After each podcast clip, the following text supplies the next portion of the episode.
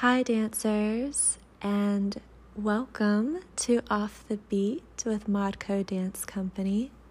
My name is Meredith Olivia, and I am the founder and artistic director with Modco Dance. And I am very excited to start this podcast, but I am also so very nervous.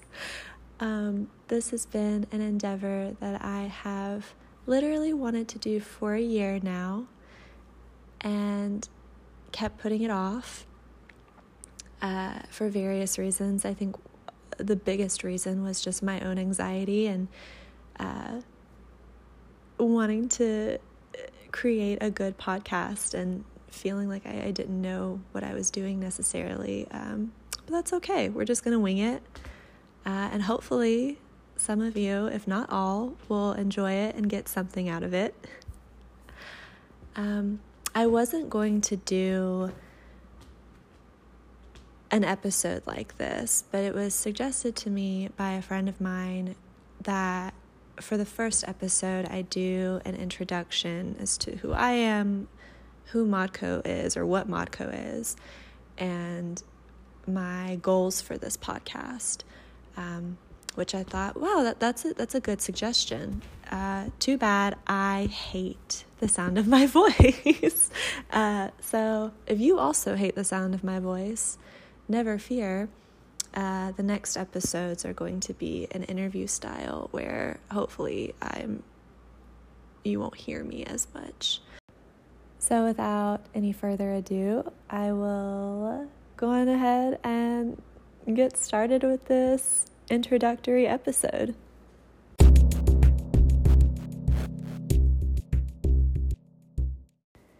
I started dancing at a very early age and ended up pursuing dance in college. I went to the University of Alabama where I got my BA in dance performance and choreography. Roll Tide. It just seems fitting to slip that in there at some point. I'm from Atlanta originally, so after graduating in 2016, I moved back to Atlanta where I started a marketing and administrative internship with the Georgia Ballet. And from there, I went on to dance professionally with Atlanta Festival Ballet and Komanse Dance Theater. As well as around that time, I started up Modco Dance Company. Modco Dance Company originally started out as a singular production. I had no idea that it would evolve into the company that it now is. In fact, it wasn't even Modco at the time, it was just Meredith and dancers. Like it was a very just like, and I didn't even really have a name for it. I just had to tell the theater presented by someone, and I didn't know what to say. So it was like, eh, me. Uh, so it was uh, not something that I thought would evolve into what it has become. And first and foremost, I am so, so grateful for my friends that were enthusiastic and supportive in that production and who were willing to bring it to life because without them, it would not have happened. And I wouldn't have been able to continue to do the things that I've been able to do with Modco if it weren't for my team of friends and dancers who were uh, who also believed in it. So I'm very, very grateful for all of the experiences that I've I've gotten to have with my dancers and I feel like I have learned so much as a director, and mostly being that I don't know what I'm doing a lot of the time, which I realize when you're tuning into a podcast that's supposed to be informative when the speaker states that they do not know what they're talking about or doing probably isn't a good sign. But um, i like to think that i'm always growing and uh, am always looking for new opportunities to learn and better myself, not only as an artist, but as a person. So, yeah, if I ever make the declaration that I have all the knowledge in the world, period, the end, then I'm going to feel very concerned for myself. and I hope that I have friends who will hold me accountable and put me in check if I sound like that one day. But yeah, I'm I'm very excited to see Modco continue to grow uh, and where it goes next. Overall, what I strive for with Modco Dance Company is to foster a positive working environment for dancers of all backgrounds, all training backgrounds, to come together and create work that is reflective of our community and is created with the intent of giving back to the community.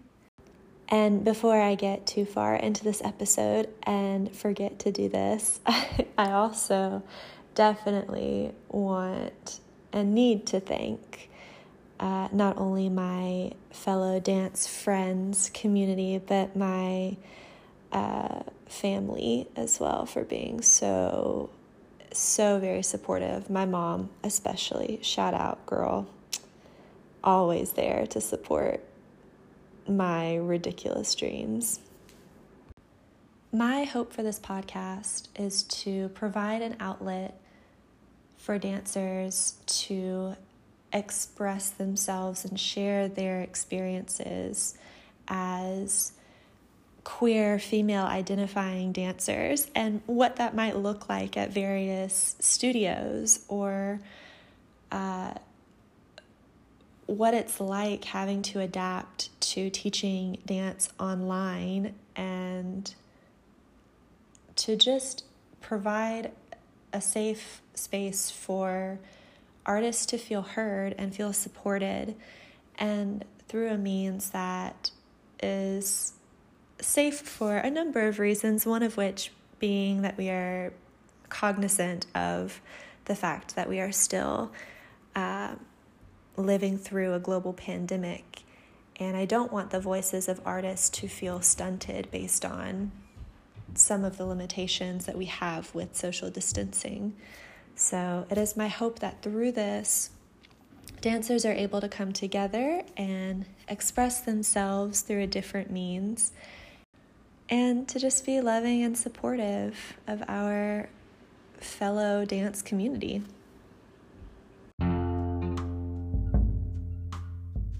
Did it. We made it through the first episode together. I'm so proud of us. Thank you so much for tuning in. I really do appreciate it. And I look forward to the future episodes that we have and all of the wonderful artists that you will get to hear.